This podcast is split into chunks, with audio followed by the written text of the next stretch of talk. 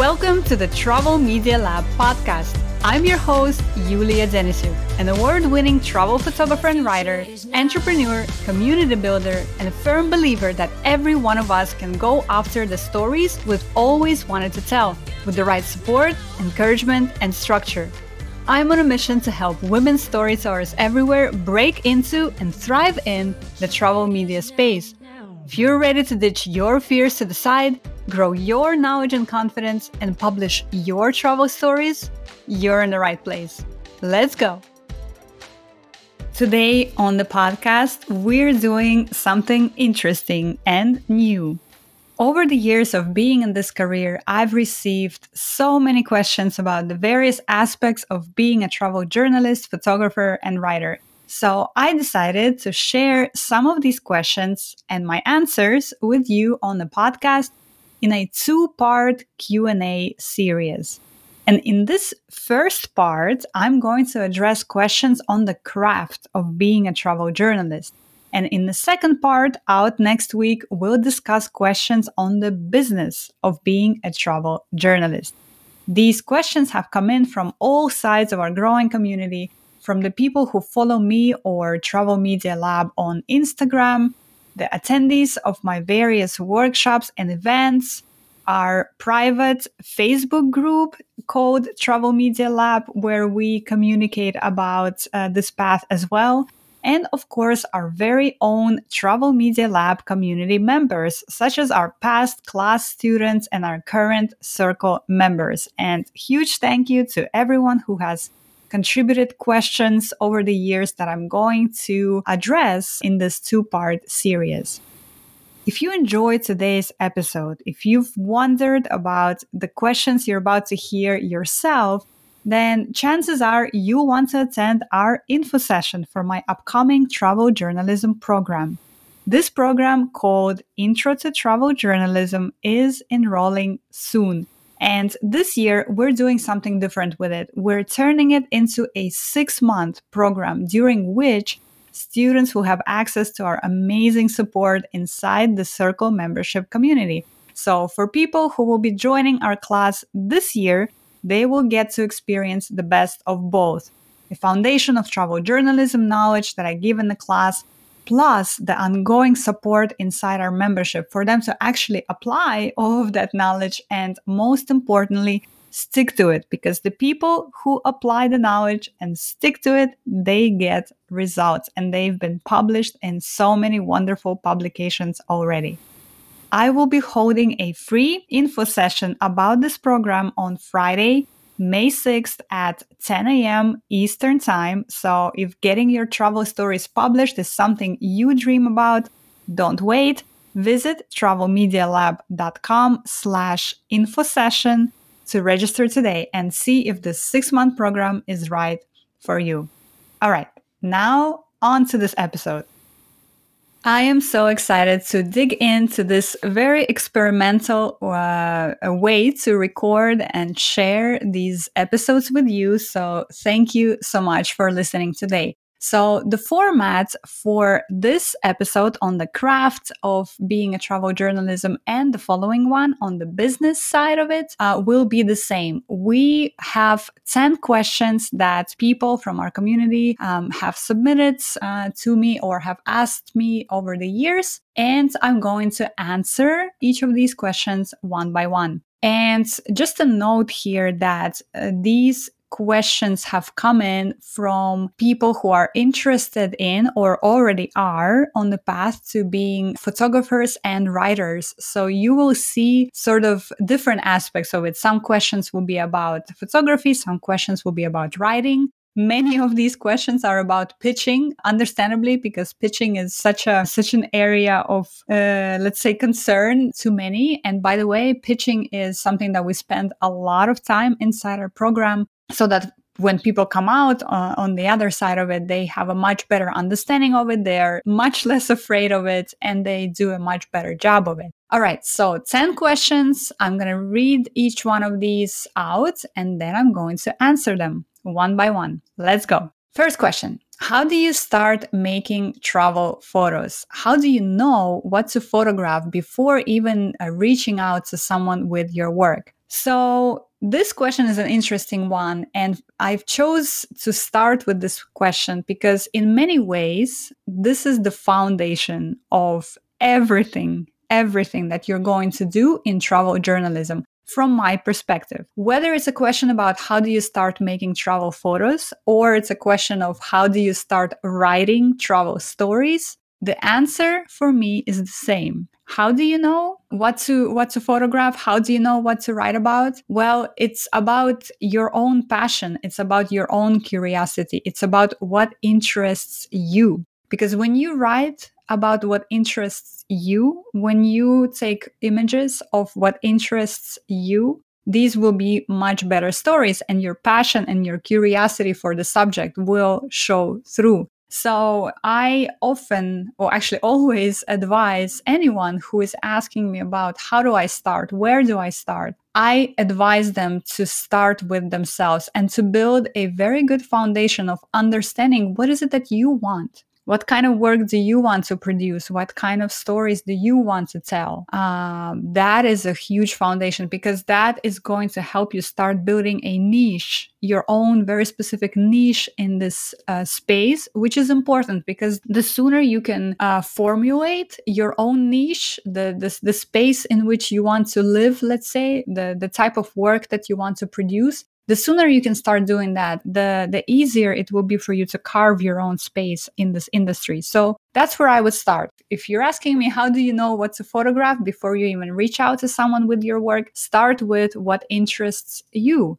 start looking at other people's work through that lens you know start looking at magazines start looking at other photography and noticing what in that work that you're looking at what drives uh, like what connects with you uh, what are you drawn to and and start making some conclusions about that. Maybe you want to do stories about food. Maybe you really you know love stories about food and so maybe that's where you start. Or maybe it's architecture or maybe it's uh, you know sustainable travel. Whatever it is that's where you start. You start with yourself and your own passion and your own curiosity uh, about the world. Question number two what are the two types of lens that that you think every photographer should have? And what lens do you use most in your work? Well, that is a, actually a quite broad question because every photographer should have the type of lens that is best suited to the type of work that they do actually because you know lens lenses have uh, different goals. Different lenses work better for different types of photography. So it really depends on what kind of work that individual photographer does for me and for the travel space in general, what I have found is that a, a really solid zoom lens, a lens that can go quite wide in up quite wide, but then also zoom zoom in quite far uh, is enough in many cases is enough for the type of photography that I do, which is a travel photography. And what is travel photography, by the way? Well, we'll, we'll touch on this in the following question but uh, yeah i think i think one zoom lens one good zoom lens uh, would be enough for travel photography and sometimes a portrait lens as well but it kind of depends on you know on assignment. Uh, but if i have a big assignment coming up for example i most of the time i just travel with one lens the, the zoom lens that i mentioned before. And sometimes when i have a big assignment coming up I will bring my second lens, which is a portrait lens. So to answer what lens do I use most in my work, it's two. It's one is the Sony Zeiss uh, 24 to 70 millimeters zoom lens, and then the second one is Sony Zeiss 55 millimeter uh, prime lens. And one of them, the zoom I use for capturing all kinds of elements of the travel photography, and then the the 55 millimeter millimeter prime, I use that for portraits mostly. And with those two lenses, I have basically covered all the needs that I have while I'm out there traveling. And I want to travel light. I don't I don't want to carry too many lenses. So that's why I think these two are are just enough. Question number three When photographing on assignment, do you try to keep to one particular visual style or not? I love this question. And the answer is yes and no in the same time. And here is why because I believe that your visual style is not something that you consciously try to keep to. Your visual style is something that you produce over time because you're uh, you're drawn to particular kinds of images yourself. So, for example, for me, over time, I realized that visually, my style is filled with light, uh, you know, golden light type moments, uh, very airy, very light, very spacious feeling. That's my visual style. Not necessarily because when I started in this journey, I said, well, I want my images to be light and airy and spacious and golden light. No, it's just because over time, as I look at my work, I see that this is what I'm drawn to. So I understand that this is where my sort of visual passion lies and and that's that's what i tend to produce but when i'm out there on assignments you know I, I i guess you could say that i do keep to that because if if it's let's say 8 p.m. at night and it's dark out, I'm not going to go out and shoot uh, at 8 p.m. at night because that's just not my style, right? Uh, night photography, I don't do night photography, uh, but you will find me out there during golden hour, of course, whether it's, you know, sunrise or sunset, because that's the light that I love to see in my images. And that's when I will be shooting. However, it doesn't always work, right? For example, if you're on assignment with a, with a tourism board and tourism board has a, usually has a very set uh, schedule on, on a trip and, you know, there are other people there. It's not just you. And sometimes you can't shoot at the best conditions, at the best light conditions. You try to. And, and of course, you have these conversations with the tourism board and say, hey, you know, I'm here on a photography assignment. I need my light. I, I need to be here and here at, let's say, 5 p.m. when the sun is setting but it's not always possible. And so then we sort of have to work with what we've got. And that's where I think the skill in the craft shows that you know if, if you only had to photograph in the best light conditions then of course it's easy to come up with great images but it's harder to do that when light conditions are not ideal and so sometimes we have to work uh, with that. So it's sort of a long winded way, I guess, to answer this question. So do I try to keep to one particular visual style? Not necessarily, but over time, I have figured out that I do have a particular visual style, which is again light filled, airy, spacious images. Um, and I do try to stick to that, but sometimes it's not possible when you're photographing uh, something in gloomy weather. Although, let me tell you, gloomy weather is amazing for capturing people because that's just exactly the soft, diffused light that you want on your subject when you're photographing them. All right, uh, moving on to question number four. How would you go about finding and contacting the right people and institutions in this career? So, this is, I think, another broad question because it depends on what we mean by the right people and the right institutions. I'm going to sort of look at it at a couple of different lenses. So, if you're talking about the right people being the editors at the magazines that you want to work with, then actually nowadays it's quite easy, meaning that the magazines are becoming much and much more accessible now than they were five, six years ago when I was starting out. Back then, it was very difficult to know who the right people are, what their email addresses are, what do they want in their stories, in, in their magazines, because they never published pitching guidelines. Nowadays, and I've talked about this on this podcast before, you guys have probably heard me say this, but I'm just so amazed and I welcome this shift of magazines, more and more magazines putting up their pitching and submission guidelines up for everyone to see places like Condé Nast Traveler, places like Afar magazine, which used to be such uh, dark boxes, or you know, you just never, you, you just didn't know if you weren't already part of that club, you didn't know what they wanted in their stories, what they were looking for, who the people, who were the right people to contact, and it's changing now. So all you have to do now is to Google how to pitch Afar magazine, how to pitch Condé Nast Traveler, and you know almost the first link will be their own submission guidelines. And they give you a map. They give you a blueprint to follow. They tell you exactly what they want. They tell you exactly who to contact. They even put in the email address. So it's just wonderful. So that's one approach or one lens to look at it through The other lens, if you're talking about the right people and institutions being, let's say, tourism boards, let's say travel brands, perhaps that you want to work with, one of the best ways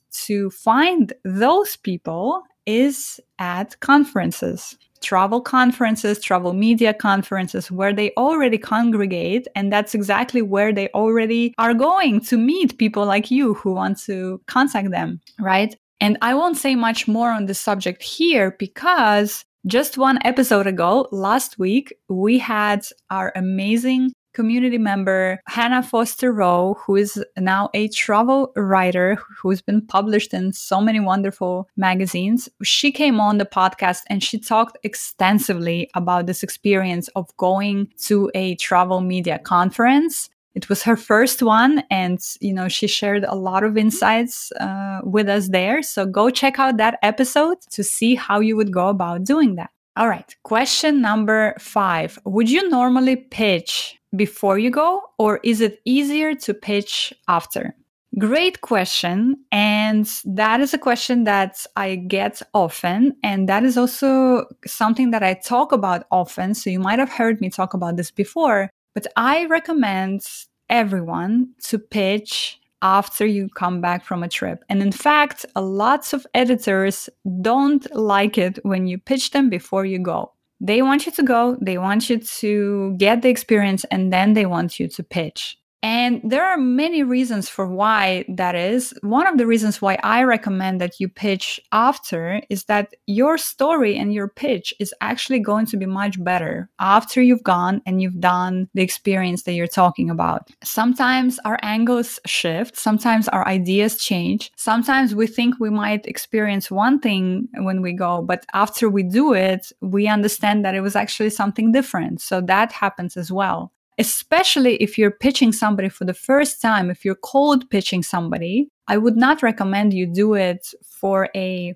for something that hasn't happened yet. Now, there is a an exception to this that if you already have a great relationship with an editor, you've done some work together, they trust you, they know sort of what you can deliver, then you can have those conversations. And I have for sure. You know, I've sent emails to editors saying, Hey, I'm going here in a month. I, I am planning to do this kind of story. This is sort of what, what it's going to look like. Would you be interested in this? And then they give me a tentative yes because again they still want to want me to go and produce the story and then and then we talk in more detail right but if you have that relationship with somebody already then it's absolutely okay to to approach them. But i wouldn't do that for a first time ever. You're trying to break into a new publication. And by the way the th- the one thing to never ever ever do and this is not coming from me this is coming from editors that i've spoken with over the years. This is a huge pet peeve. And and they are getting emails like this believe it or not Hey, editor X,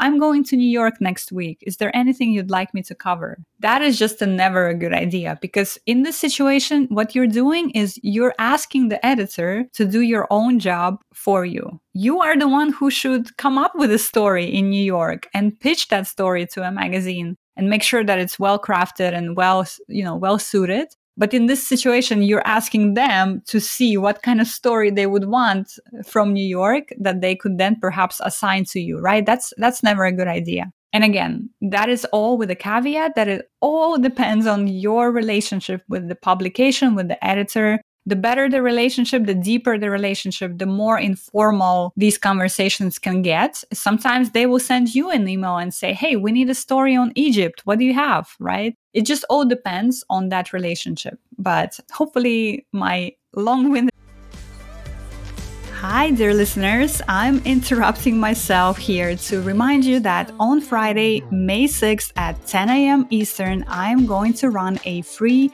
info session for Intro to Travel Journalism, our six month program that gives you the blueprint for getting your travel stories published and kickstarting your travel journalism career. Go to travelmedialab.com slash info session to register today. All right, back to this episode answer here makes sense. Next question, and this one is coming from our past class student and current circle community member, Kim. Thank you so much, Kim, for submitting this question. Uh, what does a pitch look like? How is it structured for best results? So we go into a enormous detail into the pitching process inside our program, uh, Intro to Travel Journalism, that I mentioned at the beginning of this episode. And we actually look at the actual pitches that I send out and we take them apart and, you know, look at the, you know, the intro, the, the paragraph itself, everything, everything. But I would say here that the pitch is your best first impression and it's your best foot forward. It should be your best foot forward when you're approaching a publication because a pitch is something that they will judge, the editor will judge your work upon, right? And your writing abilities and your skills. And so a pitch has to accomplish two jobs, in my opinion. It has to communicate the idea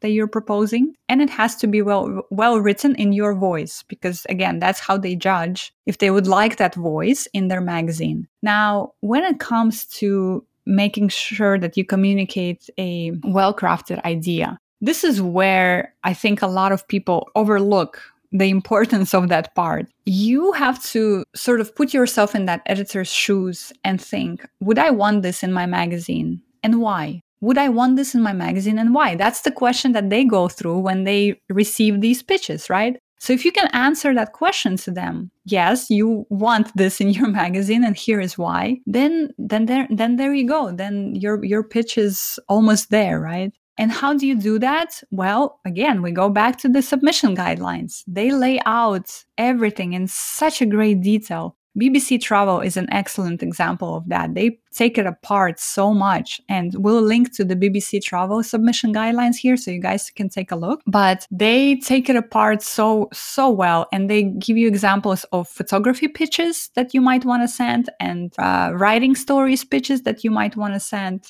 And the best way to ensure that you get the best results with your pitches is to follow the pitching guidelines. And if you want to know more about pitching process and everything like that, then look into the program that we have and the info session that's coming up as well. All right, question number seven Do you pitch to individual editors at one time or do you pitch to several at once? And someone else has asked a similar question Can you pitch the same story to various publications? So it's interesting, this question, because my opinion is that no, I don't recommend pitching the same pitching. Actually, sorry, this, this is two questions. So this is two slightly different questions. So we're to address each one of them. So the first question is, do you pitch to individual editors at a magazine at one time or do you pitch several editors at the same magazine at once? For this, the, the, answer is very clear. You pitch to individual editors at a time. And I, I've spoken to editors over the years, and that's also what they say. They don't like it when you send the same pitch to several editors at the same publication. And again, we go back to empathy and, and putting ourselves into their shoes. They are busy people. They they are very they, their inboxes are very crowded. So when you're sending the same pitch to two different editors, first of all, you're you're creating sort of a confusion, right? Well, which one is going to take a look at it?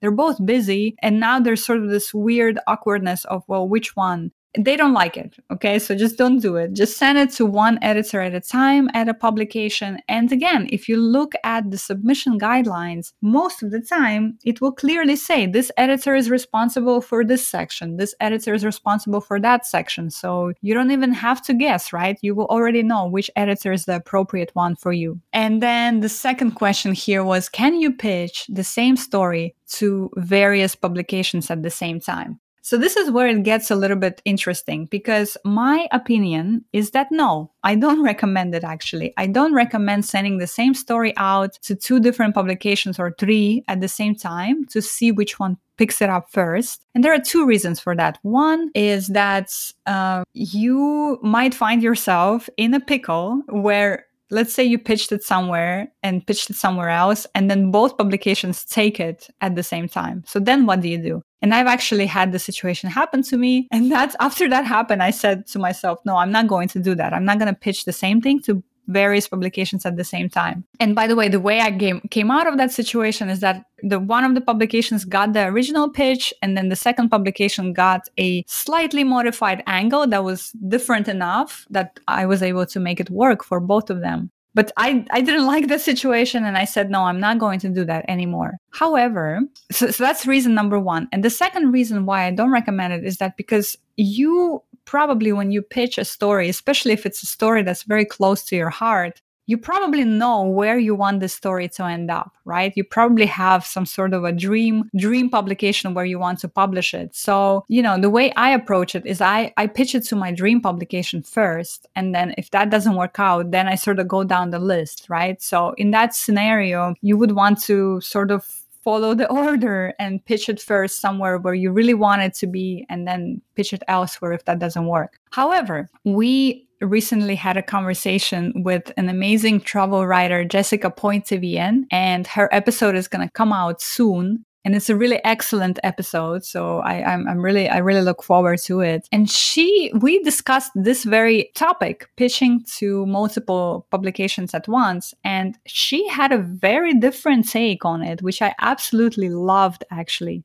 She said, Yes, I'm pitching the same story to multiple publications at once, she said, I am not beholden to any one editor or any one publication.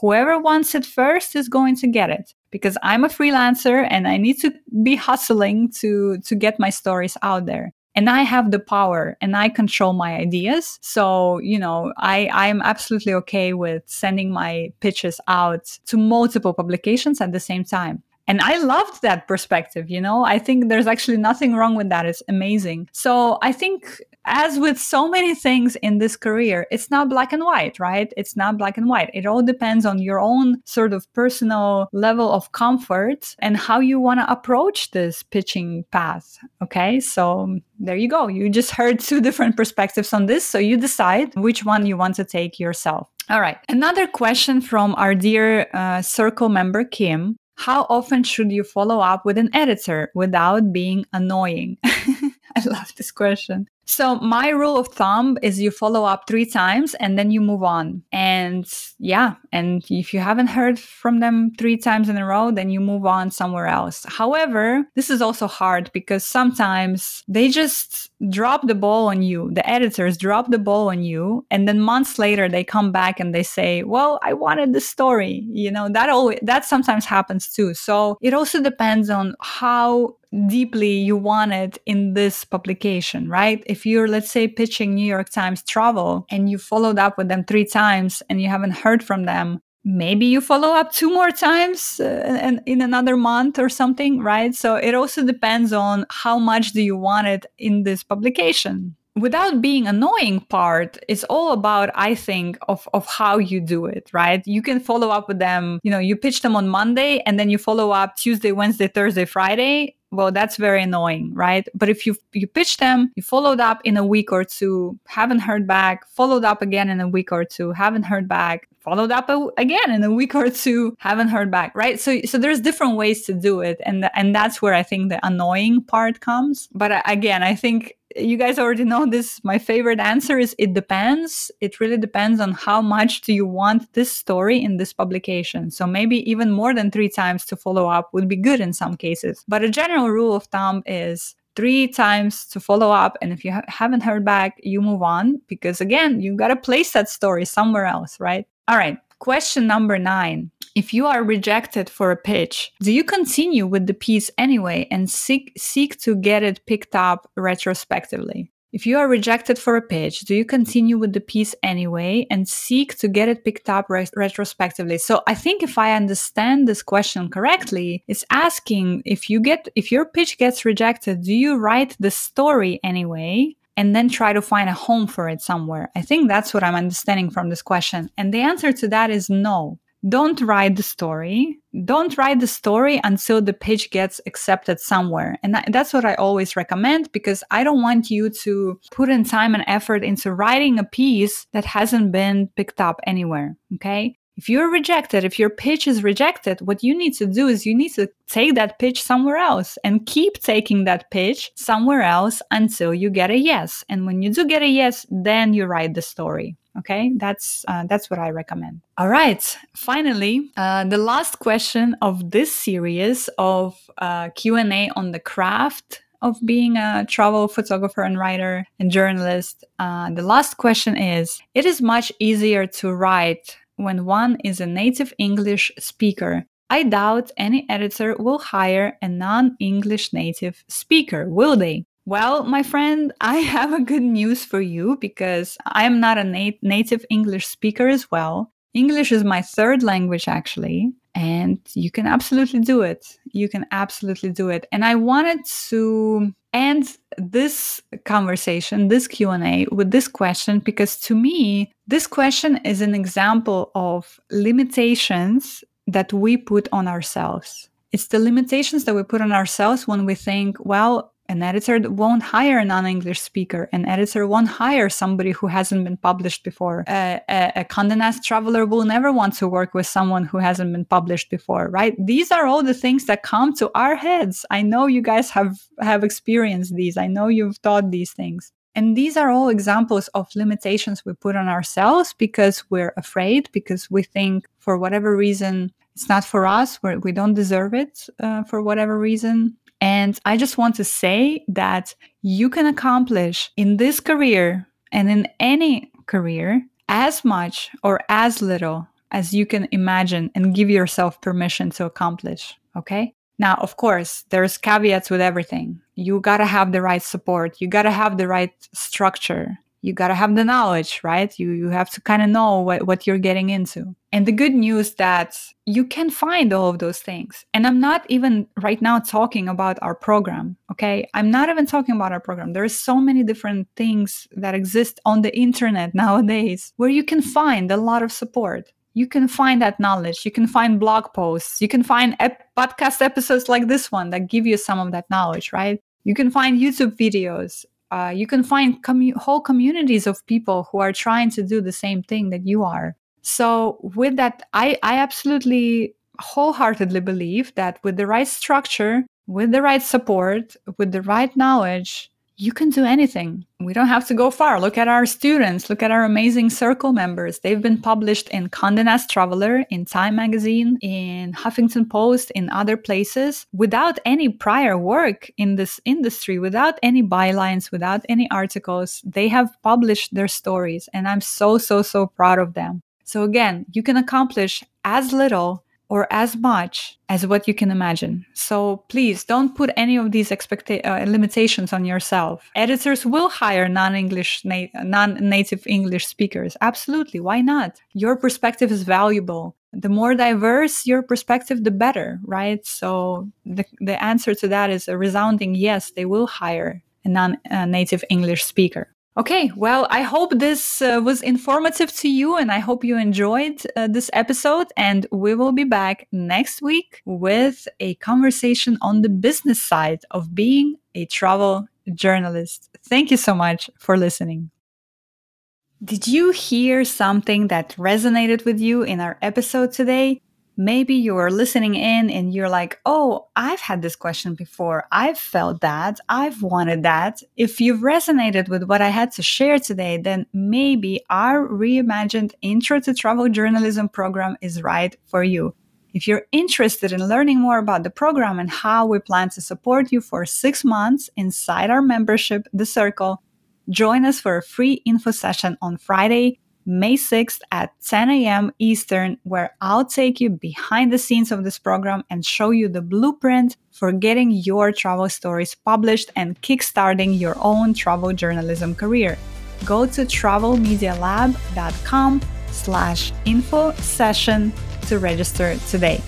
And thank you so much for listening. And I'll see you next week where we will dig into the questions about the business aspect of being a travel journalist.